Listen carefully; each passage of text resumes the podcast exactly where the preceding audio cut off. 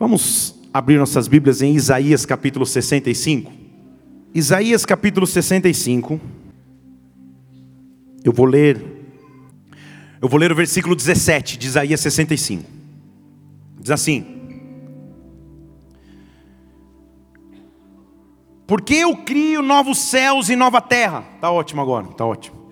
Eu crio novos céus e nova terra. Não haverá lembrança das coisas passadas. Não mais se recordarão Há um Deus capaz de criar novas atmosferas, novos templos, novos ciclos. Eu crio novos céus e nova terra. Não haverá lembrança das coisas passadas. Eles, você não mais se recordará daquilo que se passou. Mas vocês vão se alegrar, versículo 18, e vão se regozijar perpetuamente naquilo que eu crio, porque eu crio para Jerusalém, eu crio para Brasília, eu crio para a tua vida, motivo de alegria para o seu povo, motivo de gozo. Vamos orar, Santo Espírito de Deus, nós estamos na tua casa nessa noite.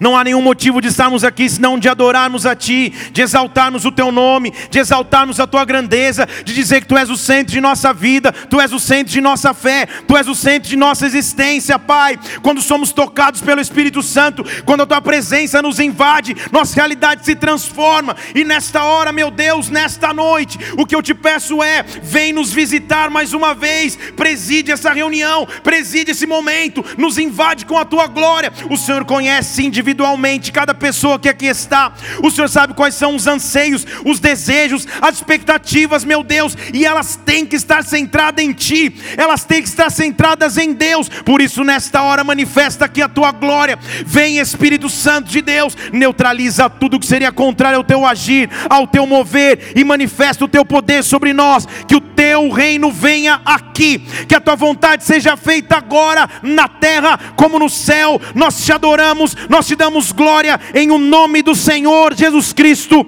Amém e amém. Aleluia. Aleluia. Oh. Há poucos tempos atrás, os consultores diziam que a era ou a geração em que vivíamos era a era da informação. Já estou falar sobre isso?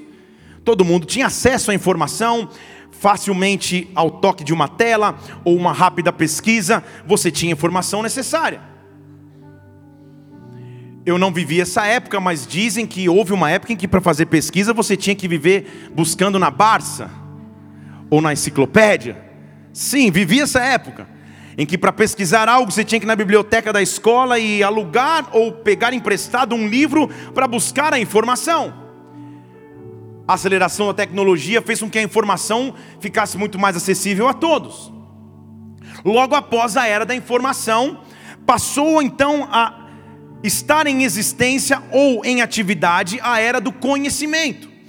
Não bastava somente ter a informação, mas aqueles que dominassem o conhecimento sobre aquela informação se sobressaíam. Então, durante muito tempo, Dentro da era da informação, os que eram dotados de conhecimento extra surpreendiam. Era semelhante ao começar a pregar sobre Moisés aqui e falar algo sobre Moisés que pudesse te surpreender mais do que o Google.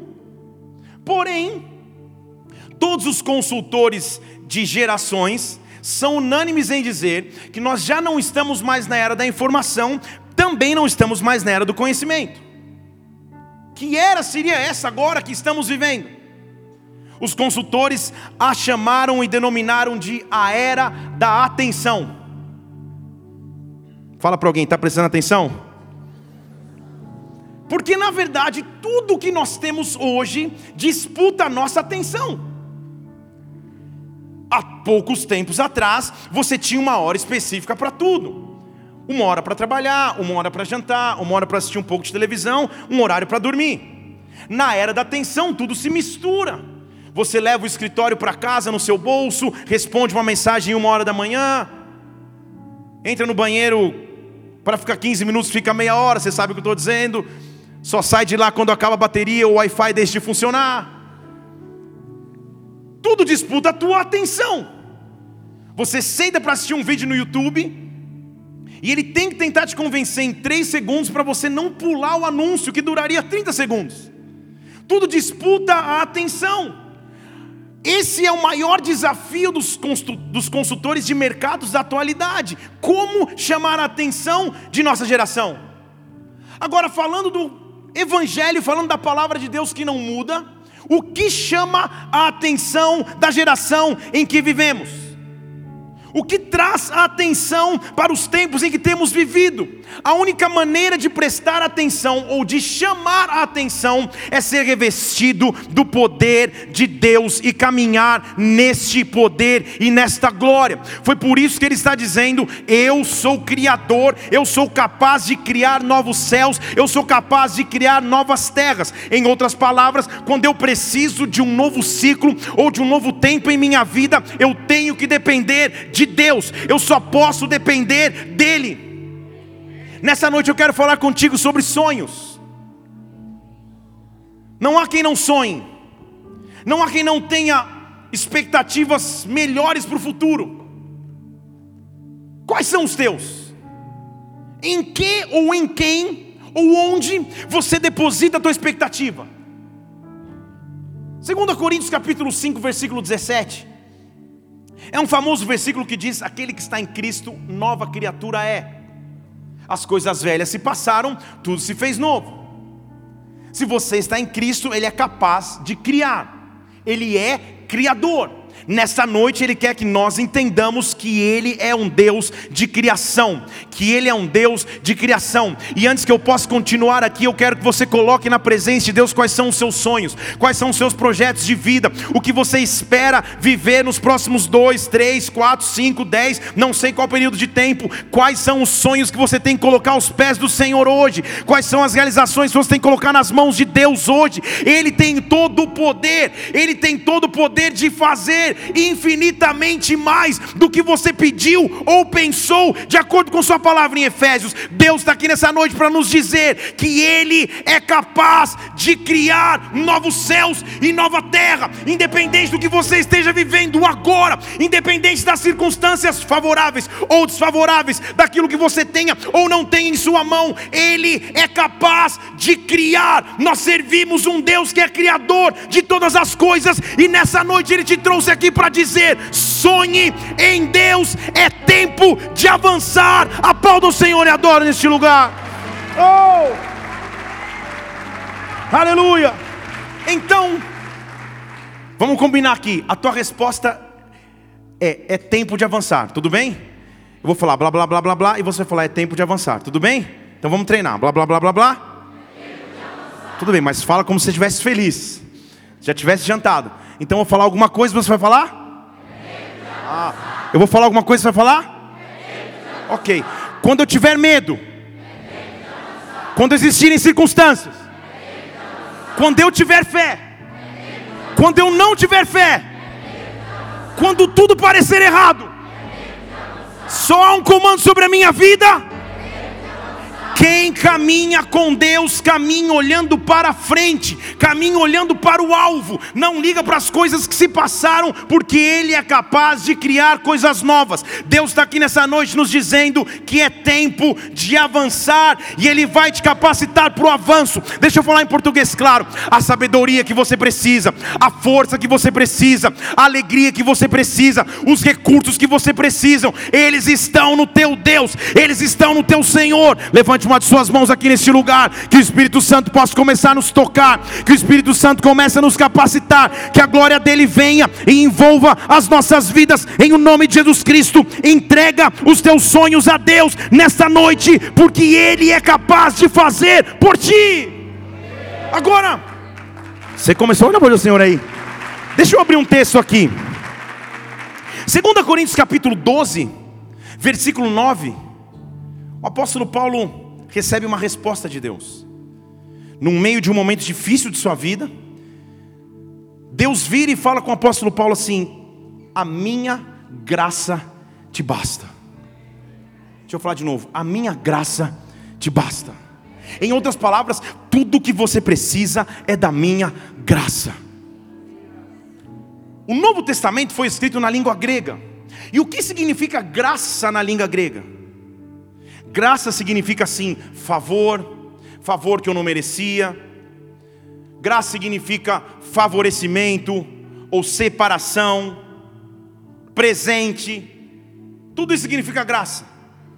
Mas o que me chama mais atenção do significado de graça nesse texto é que graça no original grego significa capacitação para fazer. Então deixa eu falar de novo aqui. Paulo está reclamando da sua atual circunstância a Deus.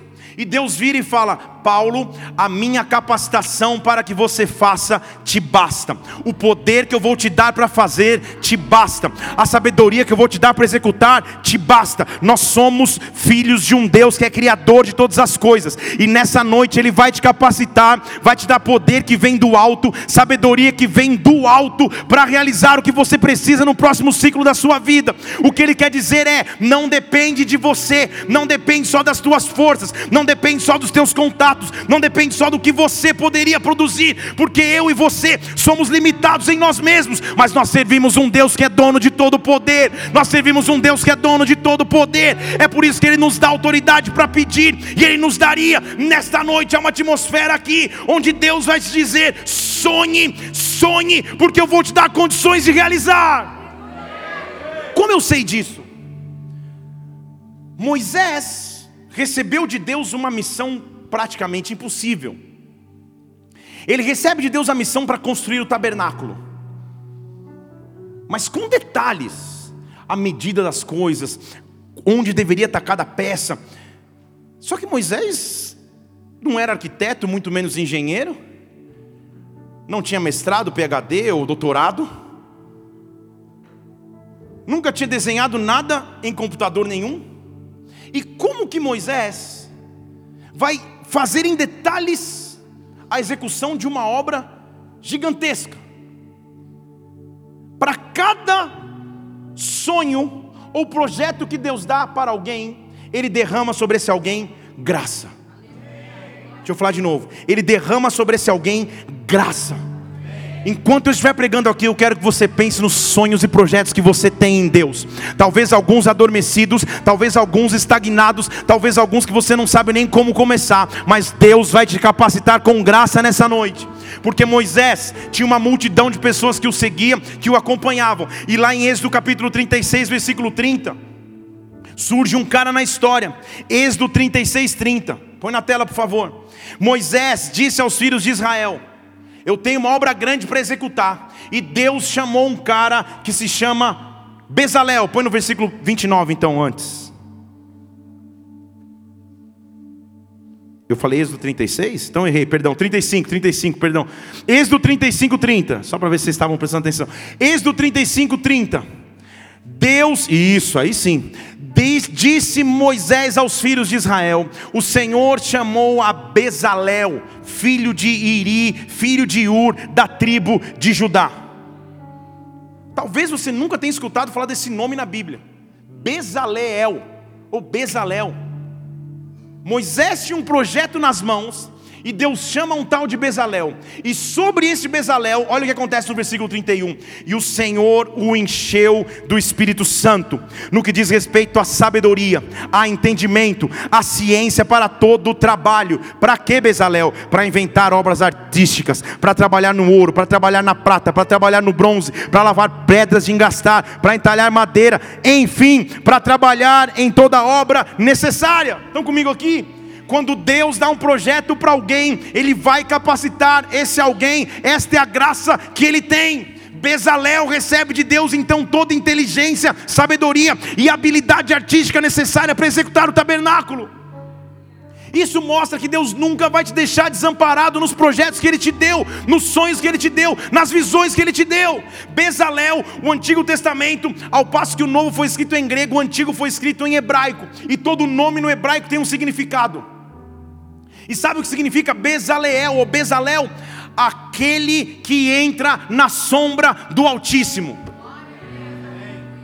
Por isso que o Salmo 91 que você conhece, às vezes deixa aberto lá na tua casa, ou chega num comércio está aberto, diz assim: aquele que habita no esconderijo do Altíssimo descansa na sombra de um Deus que tem todo o poder. Aquele que entra na sombra do Criador descansa. Nessa noite Deus quer que você pare de se preocupar, que você pare de se preocupar como os sonhos vão acontecer, como os projetos vão se realizar. Ele está te chamando para descansar em sua presença, para confiar no seu poder, para confiar no seu nome, porque ele vai te dar sabedoria para a execução do que você precisa. Há uma atmosfera de graça de Deus, de capacitação de Deus, para a próxima fase que você precisa viver. Deus vai te capacitar. É tempo de avançar, igreja. É tempo de avançar. É tempo de avançar. Como que se avança então em Deus? Se avança em primeiro lugar escolhendo o que eu não vou fazer. Então não é tempo de recuar. A primeira coisa que eu não vou recuar é que eu não vou recuar para o medo. Porque sempre que algo novo surge, ou um avanço surge, ou um projeto surge, ou algo novo de Deus vem, o medo bate na minha porta. Então a primeira coisa que eu vou decidir é não recuar para o medo. Em 1 João capítulo 4, versículo 18 diz: No amor não existe medo. O perfeito amor lança fora o medo, porque o medo envolve castigo, e quem tem medo não está aperfeiçoado no amor. Se eu sei que Deus me ama, eu não vou temer. Se eu sei que Deus me ama, eu não vou ter medo. Eu não vou ter medo contra a provisão, eu não vou ter medo contra as respostas, eu não vou ter medo contra a solução. Ter medo na Bíblia é diferente de temer. Deixa eu te explicar isso. Ter medo na Bíblia é um fator limitador. Me limita, eu tenho medo. Agora, temer é ter respeito, ou ter certa insegurança. Mas mesmo nos momentos de temor, Deus está presente para que eu possa pôr nele confiança. Deixa eu falar de novo. Salmo 56, versículo 2. Diz assim: Vou deixar você abrir, então lê na tela comigo. Os meus inimigos me calçam os pés todo o dia é um cenário que parece o teu amanhã, segunda-feira, sexta-feira, todo dia. Os meus inimigos me causam os pés o dia todo. São muitos inimigos que insolentemente lutam contra mim. Mas no versículo 3 ele diz: No dia em que eu pensar em ter medo, no dia em que eu temer, eu vou confiar em ti. No dia em que eu temer, eu vou confiar em ti. Em Deus, cuja palavra eu louvo, em Deus eu ponho a minha confiança, eu não terei medo. Em Deus eu ponho a minha confiança, eu não terei medo. Deus está te chamando para confiar. Confie em Deus. É tempo de de avançar, confie. Eu não vou recuar para o medo, eu não vou recuar para as aflições. João 16, 33, famosíssimo versículo, diz assim: No mundo você vai ter aflições, mas tem de bom, você já até conhece. No mundo tereis aflições, mas tem de bom ânimo, eu já venci o mundo. Vão existir aflições, vão existir dificuldades, vão existir adversidades, mas não recue. Deixa eu dizer de novo, não recue. O apóstolo Paulo dizia assim: Olha, eu vivi muitas pressões. 2 Coríntios 1, 8, olha, eu vivi muitas pressões. Chegou um momento que eu estava tão pressionado, tão oprimido, que até da vida eu me desesperei. Houve um momento de tanta pressão sobre mim. É o apóstolo Paulo, igreja. Não é qualquer juvenil, não é qualquer iniciante na palavra, é o apóstolo Paulo, o cara que escreveu grande parte do Novo Testamento. E ele diz assim: escreve aí, não esconde, não, versículo 8. Eu não quero que vocês ignorem que nós passamos por pressões. Tribulação no original é pressão, que nos sobreveio na Ásia. Nós fomos sobremaneira pressionados, até o ponto que não podíamos mais suportar. Até da vida a gente entrou em desespero. Em nós tínhamos a sentença de morte, versículo 9 Mas isso era para que a gente não confiasse na gente, mas em Deus que ressuscita mortos. Em nós a desesperança entrou, mas isso aconteceu para que eu confiasse em Deus. Se Ele, versículo 10, nos livrou de morte e continua livrando, nós esperamos, Ele ainda nos livrará. Ele ainda nos livrará. Ele ainda nos livrará. Não importa o tamanho do desafio, não importa o tamanho da circunstância, importa sim o tamanho da mão de Deus, do poder de Deus, das, do agir de Deus. Deus está dizendo nessa noite: é tempo de avançar, é tempo de avançar, é tempo de continuar sonhando, é tempo de continuar esperando nele. Avance, avance, oh, aleluia. Agora, é impossível avançar se você não amadurecer em Deus. Deixa eu falar de novo para esse lado aqui. É impossível avançar se você não amadurecer em Deus. Então, para avançar, eu vou aprender lições de confiança em Deus, de fé em Deus e de receber graça de Deus. Talvez o que você esteja vivendo agora seja uma escola que te ensina a avançar. E nessas próximas três horas que me resta de palavra, Aleluia. Estou brincando, você que visita, tá? São duas horas e meia. Eu quero te fazer refletir num personagem bíblico que teve que aprender a avançar. Quando tudo parecia errado, ele aprendeu a avançar. Eu estou dizendo de um cara que tinha uma autoridade, que era a figura do profético no Antigo Testamento. De quem que eu estou falando, igreja? Resposta é Elias, tá? Para ficar bonito na gravação. Eu estou falando de um cara que é a figura do profético no Antigo Testamento. Quem seria esse cara, igreja? Muito bem, com esse vasto conhecimento prosseguiremos. 1 Reis 17, versículo 1, diz que Elias tinha tanta autoridade que ele vira e fala assim: Olha, debaixo da minha palavra, diante do Deus de Israel, cuja presença eu estou, não vai mais chover. Eu acho que Elias era brasiliense, não é possível. Não chove mais. Debaixo da minha palavra vocês vão entrar em seca. Poxa, para nós já é difícil. Mas por pior que seja a seca, você vai no mercado e compra os teus produtos. Agora, falar de uma seca para um povo que vivia da cultura de subsistência, chamada agricultura, era o fim do mundo. Era semelhante a faltar gasolina nos postos. Era o desespero instalado. Ele vira e fala: Não chove mais, não chove mais, não vai mais chover de acordo com a minha palavra. Então vamos combinar: esse cara tinha autoridade ou não tinha? Tinha muita autoridade, porque realmente não chove. Depois que ele diz isso, não chove mais. Mas Deus quer nos ensinar a avançar. Deus quer te ensinar a avançar. E há três etapas da vida de Elias eu quero discorrer contigo aqui que mostra que os sonhos de Deus são possíveis para aquele que permanece nele, para aquele que não retrocede, para aquele que não recua diante das aflições, para aquele que não recua diante dos medos, para aquele que não recua diante das adversidades. Porque Deus vira e fala: Elias, tudo bem, você profetizou a, a, a seca, mas eu vou cuidar de você. Versículo 2 diz assim: Vai. Versículo 3: Se esconde no local que chama Querite, fica ali.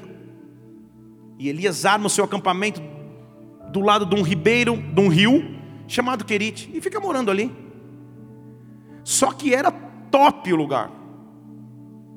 Tudo liberado, Netflix, Wi-Fi,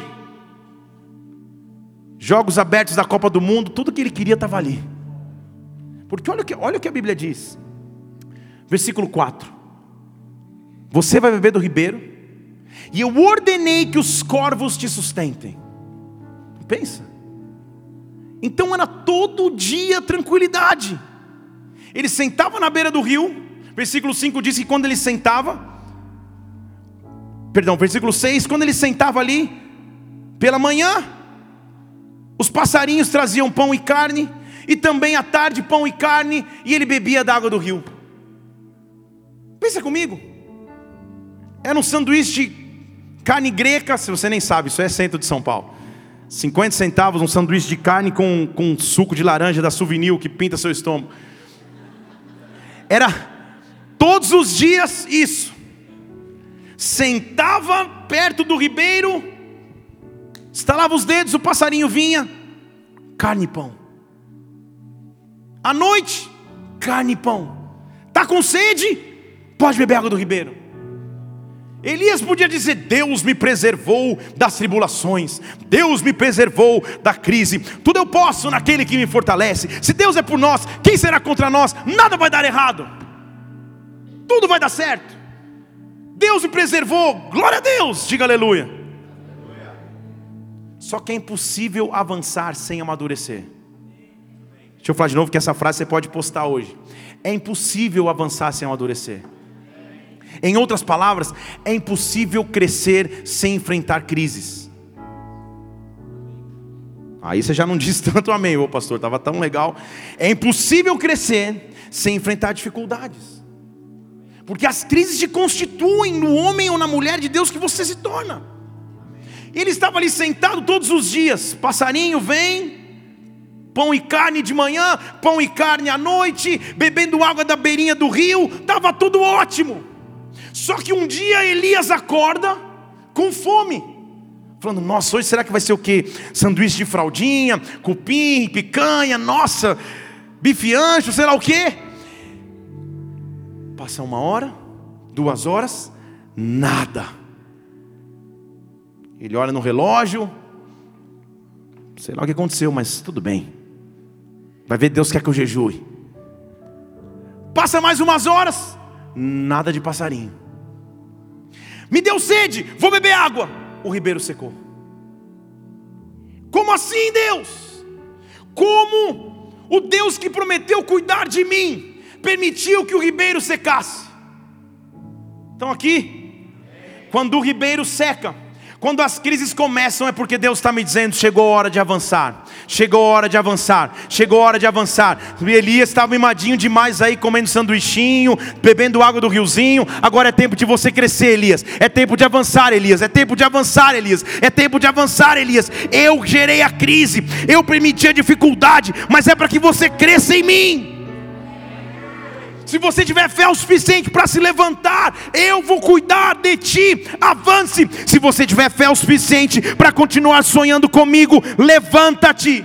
Levanta-te, levanta-te, levanta-te. Eu sinto Deus dizendo para as pessoas aqui hoje: levanta-te, prossiga, continue, não desista, levanta-te.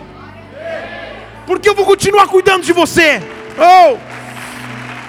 Eu vou continuar cuidando da tua história. Eu não vou te abandonar agora, Elias. Elias estava acostumado todo dia de manhã, era pãozinho, carninha, bebendo do ribeiro, estava tudo ótimo. A crise comendo solta lá fora, dificuldade lá nos campos, mas ele estava preservado, afinal de contas, ele era filho de Deus, como ele passaria dificuldades? Aí Deus vira e fala: Elias, vamos o seguinte, vai, mas eu vou cuidar de você. Eu ordenei, versículo 9, que uma mulher viúva te sustente. Ó, oh, que bênção! Diga aleluia. Elias deve ter pensado: deve ser uma velha riquíssima, herdeira dos camelos de Israel, herdeira da Air Jerusalém, sei lá o quê. Deve ser dona de uma rede de hotéis em, todo, em todas as nações circunvizinhanças, porque estou recebendo de Deus um upgrade. Chega de pão e carne, chega de água do ribeiro, vou morar na mansão da viúva. Era isso. Talvez ele fez um post, tirou uma selfie, hashtag partiu, tempo de avançar. Deus vai cuidar de mim. Hã? Porque eu sou cuidado por Deus, nada vai dar errado. Eu sou cuidado por Deus, eu não vou passar dificuldades. Eu sou cuidado por Deus, vai dar tudo certo. Era isso que ele vivia, essa era a sua realidade.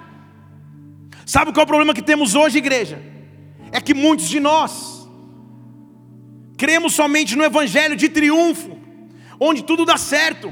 E quando as coisas começam a dar errado e você passa dificuldades na vida, porque fazem parte do ciclo de vida, às vezes você se frustra com o próprio Deus. Sendo que as dificuldades e crises estão aí para me constituir naquilo que eu sou em Deus.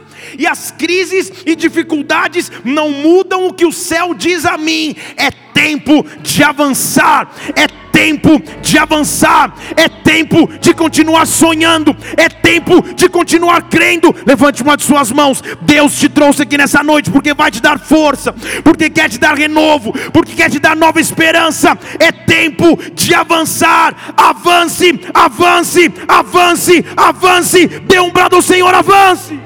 Oh! Uh!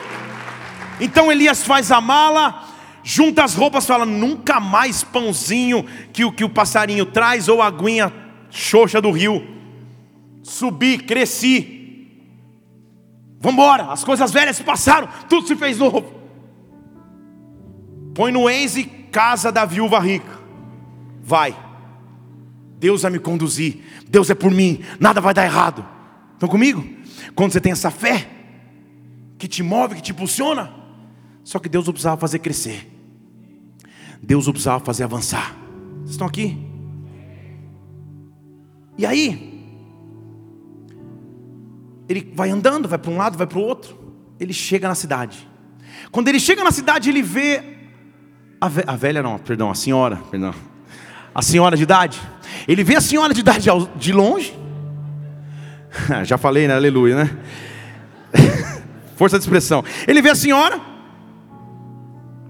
E diz a palavra de Deus que, lá no versículo 10, que ele chega na porta da cidade de Sarepta. E ele vê ali a senhora. Só que a senhora está apanhando lenha. E calma aí. Alguma coisa começou a sair do plano. Porque na cultura judaica, a mulher não precisava trabalhar. Só havia uma possibilidade dela trabalhar. Se ela tivesse ficado viúva não tivesse um filho que a sustentasse ou um parente mais próximo que a sustentasse. Para uma mulher estar trabalhando era sinônimo dela estar quebrada, falida, desesperada. Então Elias, calma aí, o ribeiro acabou de secar, o passarinho acabou de vir, mas Deus prometeu que ele vai cuidar de mim. Estão comigo? E ele chega ali, calma aí, sei lá, deixa eu ver se é ela mesmo, porque a mulher está trabalhando. Elias estava debaixo de uma palavra profética. Não vai dar nada errado. Ele vira e fala assim: mulher, olha como ele, olha como ele era folgado e mimado até então. Porque ele vê uma senhora pegando lenha, ele nem oferece ajuda. Pelo contrário, ele ainda pede um favor. Estão comigo aqui? Porque ele estava na cultura do passarinho que trazia na boca e do riozinho que estava do lado dele. Mas Deus o estava ensinando a crescer. Deus o estava ensinando a crescer. Deus o estava ensinando a crescer. As crises me fazem crescer. E aí ele chega para a mulher, põe lá na tela de novo, por favor. Ele diz assim: Ó, eu não estou te oferecendo ajuda, e além disso, traz um pouquinho de água. Estou com sede. I'm thirsty. Quero beber. Oferece uma ajuda para a mulher no deserto e pede um copo d'água. Quando a mulher se levanta para buscar água, ele fala: além disso, põe lá o versículo 11: faz um bolinho para mim. Pode ser pequeno, um bolinho, Mana Maria, traz um bolinho para mim. Que folgado. Para pensar comigo porque ele estava na cultura do corvo que trazia comida para ele. Ele estava acostumado a receber tudo na mão. Só que aí, para surpresa dele, a mulher responde assim: ó, deixa, calma aí, deixa eu alinhar essa, essa história aqui que você acha que você está viajando. Versículo 12. Ela diz assim: Deixa eu te dizer uma coisa. Eu não tenho nem bolo. Eu só tenho uma coisa para te dizer: eu tenho um punhado de farinha e um pouco de azeite. Eu estou pegando essa lenha aqui porque eu vou fazer para mim e para o meu filho, nós vamos morrer. Eu estou tão quebrada que eu vou fazer a última refeição que me sobra para que eu morra com meu filho. Epa, calma aí. Elias olhou de um lado, olhou do outro, esperou o Sérgio Malandro pular de trás de um arbusto, falar pegadinha. O que, que aconteceu? O que, que Deus está fazendo comigo? Eu estava no querite, estava tudo bem, o passarinho trazia comida na minha boca. E agora eu estou aqui com uma promessa de Deus que eu vou ser sustentado por uma mulher, e quando eu encontro essa mulher, ela está mais quebrada do que eu. Ela está pegando um pouquinho de azeite que ela tem de farinha para fazer um bolinho e morrer. O que, que aconteceu? Parafraseando o famosíssimo filósofo Tiririca: pior que está, fica. Ficou pior. O que, que aconteceu, Deus? Por que, que essa crise se instalou quando o Senhor prometeu cuidar de mim? Por que, que isso aconteceu na minha história? Era para eu ser sustentado por uma mulher e na verdade eu encontro no leito de morte. Nesta hora, igreja, há duas opções: ou Elias abraça a mulher e o seu filho, choram junto, ou Elias assume a sua posição de homem de Deus. Deixa eu dizer de novo: ou Elias assume a sua posição de homem de Deus, ou ele começa a viver pelo profético de um Deus que é capaz de fazer todas as coisas, ou ele começa a acreditar num Deus que cria novos céus e novas terras. Ele fala: Não, calma aí, eu sei o Deus que eu sirvo, eu sei o Deus que mandou o passarinho trazer a comida na minha boca, eu sei o Deus que quando eu orei os céus fechou. É tempo desse Deus entrar em atividade, é tempo desse Deus entrar em atividade, é tempo desse Deus entrar em atividade na minha vida. O que eu estou dizendo aqui é que a escassez que você vive agora não determina o teu fim, é que a falta de apoio de recursos não cabaçou, não determina o teu fim, mas Deus está te fazendo viver pelo profético. Deus está te chamando para andar no profético. Elias vira. Oh! Elias se enche de autoridade e fala assim: Olha, vamos fazer o seguinte faz um bolinho para mim. Ele ignora o relatório de morte da mulher. Faz um bolo para mim, pode ser até pequeno. Faz também para você e para o teu filho. Mas não volta aqui com clima de velório. Não volta aqui para o funeral de nós três. Faz o seguinte, eu quero te dizer uma coisa. Eu sou profeta. Versículo 14. Assim diz o Senhor Deus de Israel: A farinha da vasilha não se acabará, o azeite da botija não faltará, até o dia que o Senhor derramar um novo ciclo sobre a terra, até o dia que o Senhor derramar chuva sobre a terra. Eu estou dizendo sobre a tua vida: a farinha que significa substância, o alimento não vai acabar, o azeite significa a presença de Deus, não vai faltar, não vai faltar a farinha, não vai faltar a unção, não vai faltar o azeite, não vai faltar. Deus te chamou para viver no profético, Deus te chamou para viver do sobrenatural. Simplesmente creia, simplesmente creia. É tempo de avançar, é tempo de avançar em Anápolis, é tempo de avançar em Goiânia, é tempo de avançar em Brasília, é tempo de avançar. Não vão faltar os recursos, não vão faltar os projetos, não vão faltar os sonhos. É tempo de avançar. Oh! Deus estava ensinando Elias o que era depender dele. Ele poderia ter, ter sido o profetinha mimadinho, com a, a carninha na boca todo dia. Mas Deus o estava ensinando uma grande lição. Dependa de mim, não das circunstâncias que você tem. Elias, aos teus olhos, é uma viúva lascada de pobre. Nome no SPC e Serasa pronta para morrer. Mas se você vai olhar para a viúva pobre, ou você vai olhar para o tamanho do teu Deus, você vai olhar para aquilo que você não tem agora, ou você vai olhar para o meu poder de promessa sobre a tua vida. Eu disse que eu vou cuidar de você, não vai acabar o azeite. Agora posso começar a pregar agora, depois dessa introdução rápida. Eu quero te mostrar qual que era o verdadeiro alvo do ataque nessa história. O alvo do ataque, igreja, não era Elias, o profeta, que dependia de Deus e Deus ia fazer um milagre em qualquer momento. O alvo do ataque não era a mulher, que como viúva já estava no, no terço final de sua vida, talvez. O alvo do ataque era a nova geração. Deixa eu falar de novo aqui. O alvo do ataque era a continuidade, era o olhar para frente. Vocês estão aqui comigo? Há três personagens envolvidos nessa história: Elias, a viúva e um que nem abriu a boca, o filho da viúva. E o ataque estava sobre ele. O que o inimigo busca matar é a continuidade. É que você deixe de sonhar, é que você deixe de esperar, é que você pare de crer, que você viva com o que é suficiente para agora e pare de crer porque ele sai do Querite com uma missão. Ele tinha uma missão para sair do Querite. Ele não sabia ainda, mas ele tinha uma missão. Porque a Bíblia não é específica se a mulher cozinhava mal ou não, mas uma coisa pior acontece. O alvo do ataque finalmente é atingido porque Elias sai do Querite, o rio seca, ele é sustentado por Deus através da viúva, mas quando tudo ia bem, mais uma vez, no versículo 17 de 1 Reis 17, o filho da mulher adoece e morre. Estão comigo?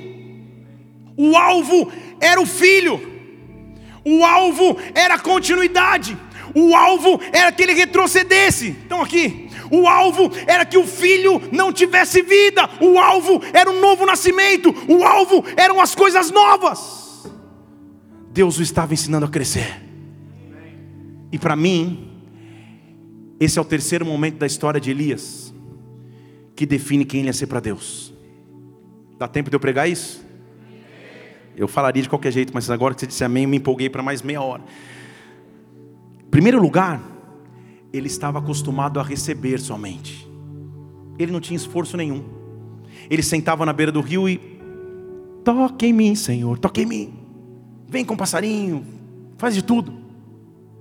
Em primeiro lugar, ele só recebia. Em segundo lugar, lugar ele cresceu.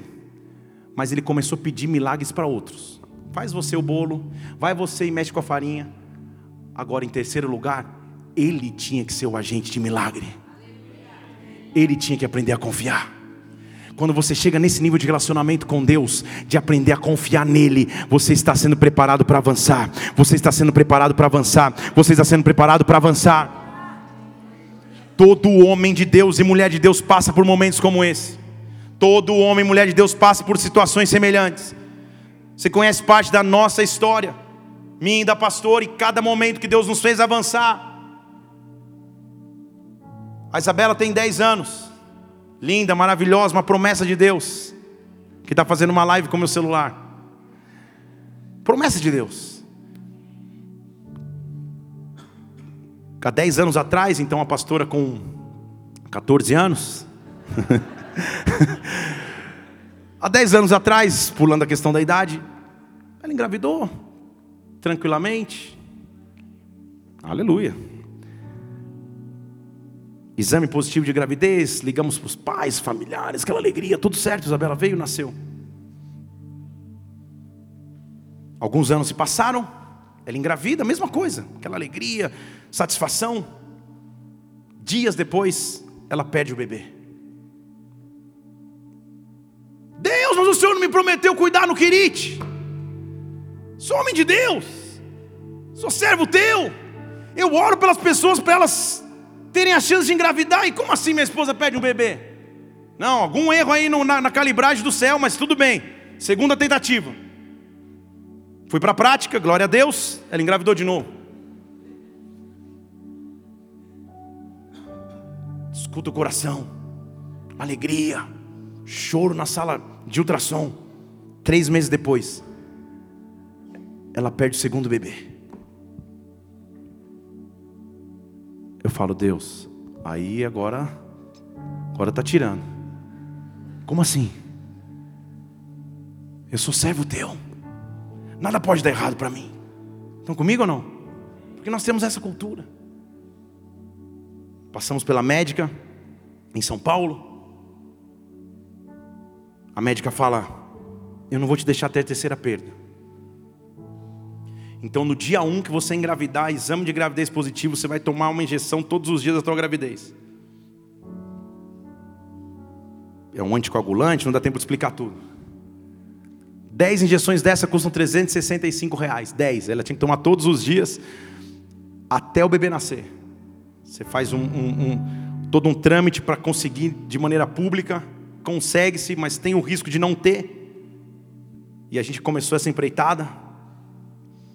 Das dez primeiras injeções, eu desperdicei uma porque eu comprei uma laranja e dei uma injeção na laranja para fazer o teste. Porque ela falou, eu não vou dar injeção em mim mesmo. Eu falei, então só somos dois, eu vou ter que aprender. E eu passei a todos os dias da gravidez dar injeção na barriga dela. Com muito amor, carinho, apesar de alguns dramas, tipo Neymar caindo, chorando. Mas foi.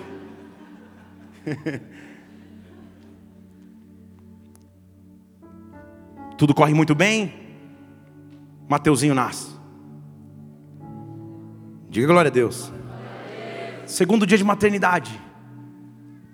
Ela com um prato no colo, jantando com a bandeja. Entra uma médica cheia de, de, de humanidade e tato. E fala assim: pai, vocês sabem que ele tem uma fenda no céu da boca, né? E é cirúrgico, mas tudo bem, não se preocupe, nós vamos tirar para fazer um exame para ver se também não tem uma fenda no coração. E sai levando o menino embora. Eu olho para ela, olha para mim, um monte de visita no quarto. ela faz cara de choro, eu finjo que estou forte, falo, vai dar tudo certo. Eu estou dependendo da viúva pobre, mas vai dar tudo certo. Eu já passei da fase que o, que, que, que, que o passarinho trazia comida, não estou entendendo mais nada. Começa uma empreitada, igreja. Ela passa por vários médicos em São Paulo. Um diz que é uma, se eu não me engano, uma a cada 650. É isso, doutor? Ó, estou estudado. Uma a cada 650 crianças nascem com um tipo de fenda. Que muitos conhecem como lábio leporino. Mas são vários estágios de fenda e o do Mateus era só interno. Só que o despreparo de alguns profissionais era absurdo. Então, umas pessoas sugeriam não amamenta, amamenta de pé, de ponta cabeça.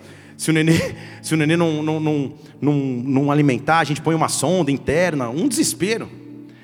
Aos 20 dias de vida, a gente muda para Brasília.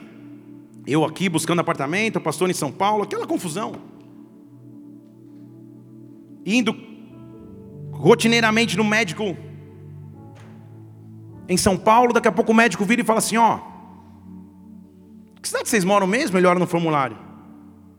Brasília? Por que vocês estão vindo consultar comigo? Eu falei, obrigado, doutor. Tem um profissional de excelência em Brasília, acho que melhor do que eu. O nome dele é doutor Marconi. Vai lá falar com ele. Mila, oramos na presença de Deus. Vamos ver quem que é o doutor Marconi. Fomos surpreendidos por Deus, igreja, com o seu cuidado. Encontramos um doutor que nos catou no colo, nos levou pelo querite, foi mostrando de um lado, de outro, de outro, de outro. Estou resumindo a história. Dois dias antes da cirurgia, ainda estamos nas dificuldades para que o plano de saúde pudesse autorizar a cirurgia. Estou naquela correria, aciono entro com, uma, com, com um protocolo na, na, na NS, uma confusão.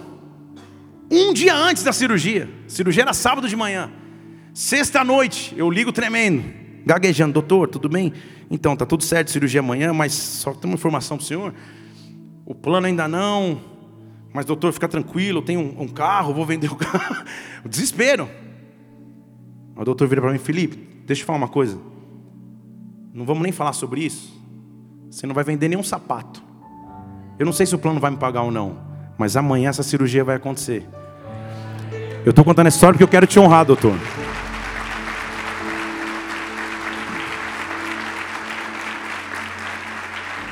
E aí fomos para a cirurgia, sem saber se o plano tinha, ia, ia pagar ou não ia, fomos. 15 de abril. Eu estou, Deus, que mistério. Em casa a Mila vira e fala, ó, aquele momento que o doutor explicou lá que um de nós tem que levar o bebê para entregar nas mãos da equipe médica, ela fala para mim: Eu não tenho nenhuma condição de fazer isso. E eu falei comigo: Poxa, vamos ver se o porteiro quebra esse galho, vou dar uma telefonada. E eu me assumo de força, autoridade fala: Então tá bom, é comigo, não tem problema. Chegamos no hospital, Mateuzinho, um bebezíssimo, no meu colo. A gente na antessala de cirurgia, a Mila com cara de choro e eu com cara de forte. A Isabela liga para a gente, chora também. Aquele momento tenso. Você vai entregar o teu filho para uma mesa cirúrgica.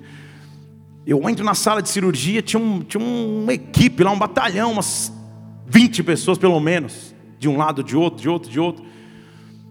O doutor chega do meu lado, começa a me explicar os procedimentos, é isso que vai acontecer, aquilo que vai acontecer, aquilo outro.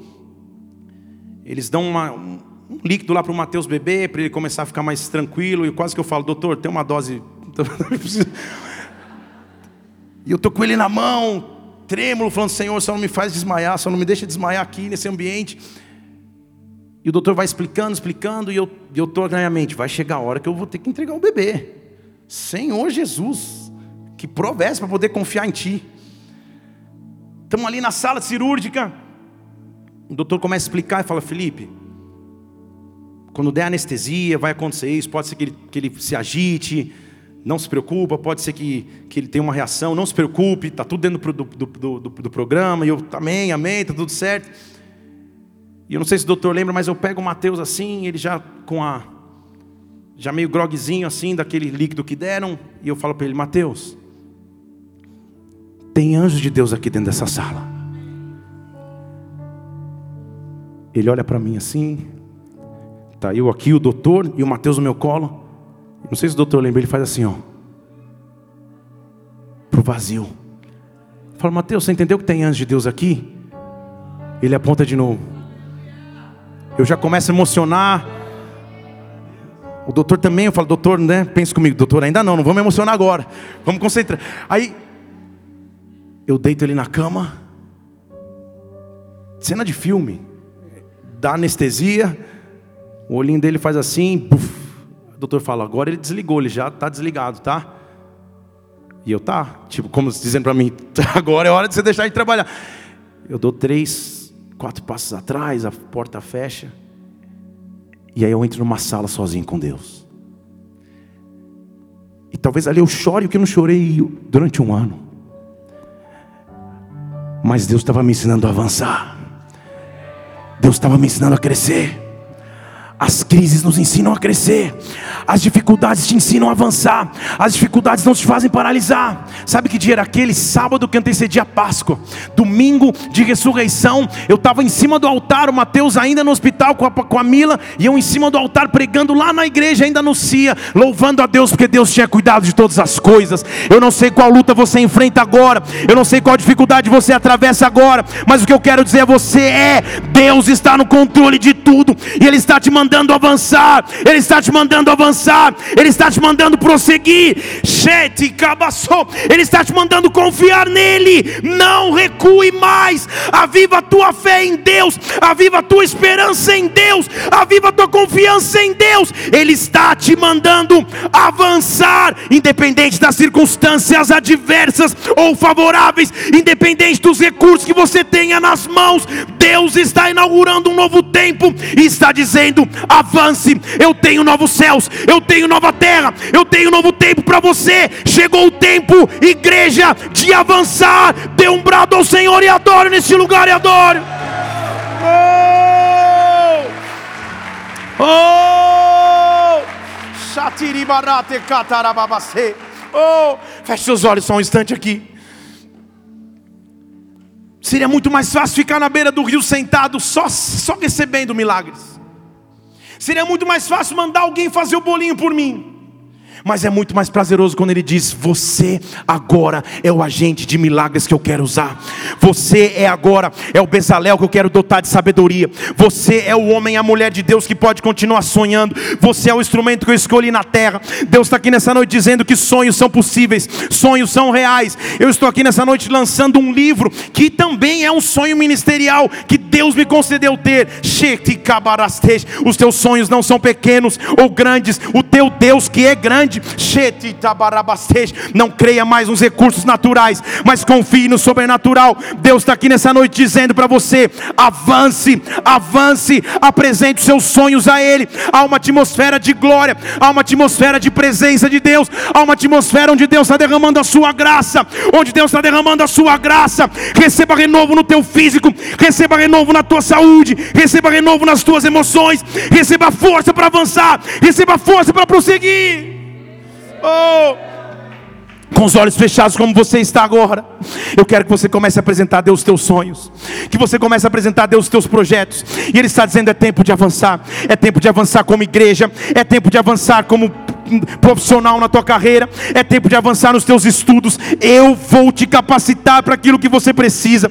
As dificuldades que você enfrentou até então só estavam constituindo o homem de Deus que você é para mim, a mulher de Deus que você é para mim. Chegou o tempo de avançar, chegou o tempo de uma glória para avançar em todas as áreas da sua vida, que o avanço de Deus comece a acontecer. Nós vamos começar a adorar ao Senhor aqui, enquanto nós estivermos adorando a Ele. Eu quero que você se entregue a esse Deus que simplesmente te ama, te ama.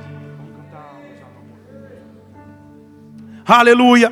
Vamos cantar sobre um Deus que nos ama, sobre um Deus que ama a tua vida, sobre um Deus que ama a tua história. Se Deus falou contigo de alguma forma nessa noite e você quer apresentar os teus sonhos e projetos a Deus, fique em pé no seu lugar nessa hora.